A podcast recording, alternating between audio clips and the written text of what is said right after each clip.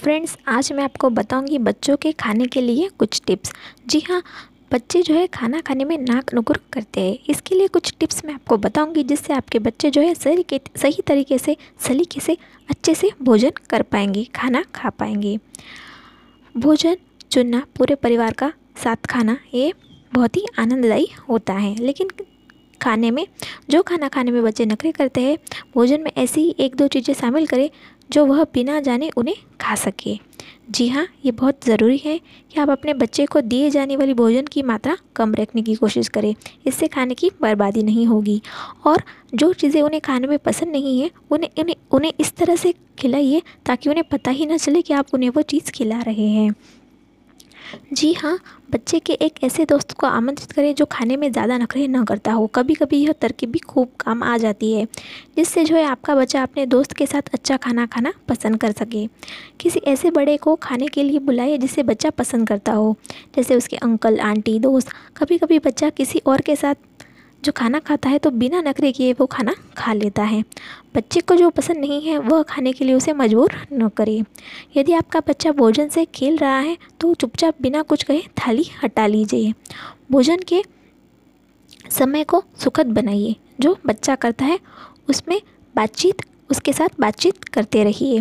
भोजन के मध्यातर में उन्हें दिए जाने वाले स्नैक्स या ड्रिंक्स को सीमित रखिए ताकि भोजन के समय बच्चे को भूख लगे। उनके भोजन के बाद फलों का जूस दें ताकि वे भूख मारे नहीं। जी हाँ जब आपका बच्चा भूखा हो, तब उन्हें नए खाद्य पदार्थ खाने के लिए तैयार कीजिए। नए खाद्य पदार्थों को उनके सामने पेश कीजिए। अगर आपको अपने बच्चे को ऐसा भोजन देना है, जिसमें कम से कम एक ऐसी चीज़ हो, जो बच्चे को पसंद आए। रात के भोजन में परिवार के लिए खाने के नियम बनाइए। जो कुछ मेज पर है, वो सब कुछ सभी को खाना है। बच्चे को दी जाने वाली भोजन की मात्रा आप नियंत्रित रख सकते हैं। भोजन के लिए दूध का स्थानापन्न न करें। एक अच्छी आदत नहीं है। इससे आपको बचना चाहिए। मतलब खाने के बदले दूध पिलाना, ये मत कीजिएगा। रात के खाने की तैयारी में पूरे परिवार को शामिल करें। मैं जो भी टिप्स बता रही हूँ, इसके में जो है, आप ऐसे बच्चे को ये टिप्स लागू नहीं होंगी, जिसमें उसे रक्तचाप वगैरह न हो। खाने में नमक, खाने में नमक की ज़रूरत नहीं है तो आप जो है, सॉस, चटनी, भोजन तथा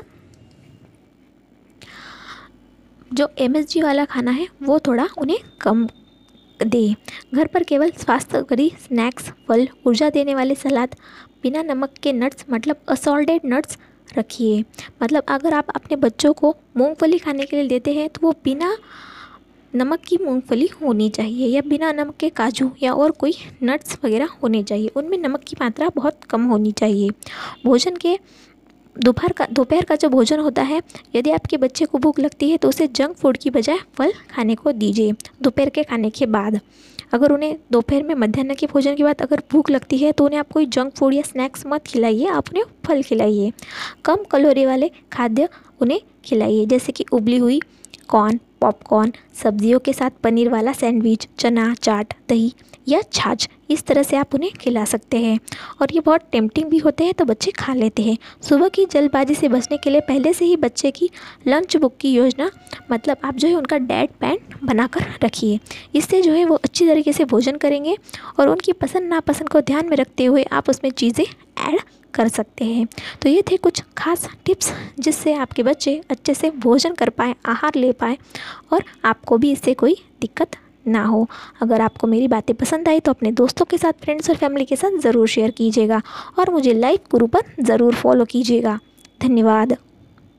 मैं आपको बताऊँगी कि बच्चों की सुंदरता के लिए टिप्स जी हाँ जैसे बड़ बड़ों की बच, बड़ों की सुंदरता के लिए हम टिप्स मिलते हैं जैसे बच्चों की सुंदरता के लिए भी आपके लिए कुछ टिप्स मैं बताऊँगी।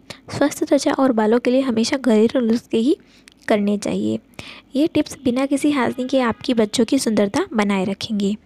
घरेलू नुस्खे मैं आपको बताऊँगी, जिससे पहले अखरोट और ताज़ा क्रीम का नाम आता है। ब्लैक हेड्स और मुहासे ग्लिसरीन, नींबू का रस और गुलाब जल से हटाए जा सकते हैं। होठों का कालापन दूर करने के लिए बादाम तेल आप इस्तेमाल कर सकते हैं। इसे आपको रात को सोने से पहले आपके होठों पर लगा लेना है। आप अपने और बच्चों के होठों पर भी आप इसे लगा सकते हैं।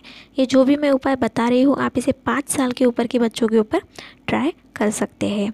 नारियल का तेल। नारियल का तेल आँखों के नीचे के काले घेरे ख़त्म करने के लिए उपयोग में आ सकता है। आप इसे आँखों के आसपास हल्की से, हल्के हाथों से मालिश कीजिएगा, ताकि ये पूरी तरीके से आपके आँखों के आसपास की त्वचा में शोषित हो जाए। हाथ और पैरों को सुंदर बनाने के लिए प्राकृतिक स्क्रब का इस्तेमाल किया जाना चाहिए। इसमें नमक, बादाम का तेल, लवेंडर का तेल या पानी का पेस्ट आप हाथों और पैरों में करीब 20 मिनट तक लगाए रखिए और फिर हल्के हाथों से मसाज करने के बाद धो लीजिए। बालों को चमक देने के लिए सिरकी की कुछ बूंदें पानी में मिलाइए और इसके बाद शैम्पू करने शैम्पू करने के बाद इससे आप बाल धो लीजिए। थकी और बेजान आँखों के लिए गुलाब जल उत्तम होता है।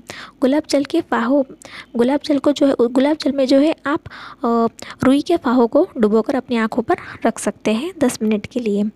हाथों और घुटनों की सफ़ाई करने के लिए नींबू का इस्तेमाल कर सकते हैं। मकई के आटो, आटा जो है बालों की सफ़ाई के लिए अच्छा होता है।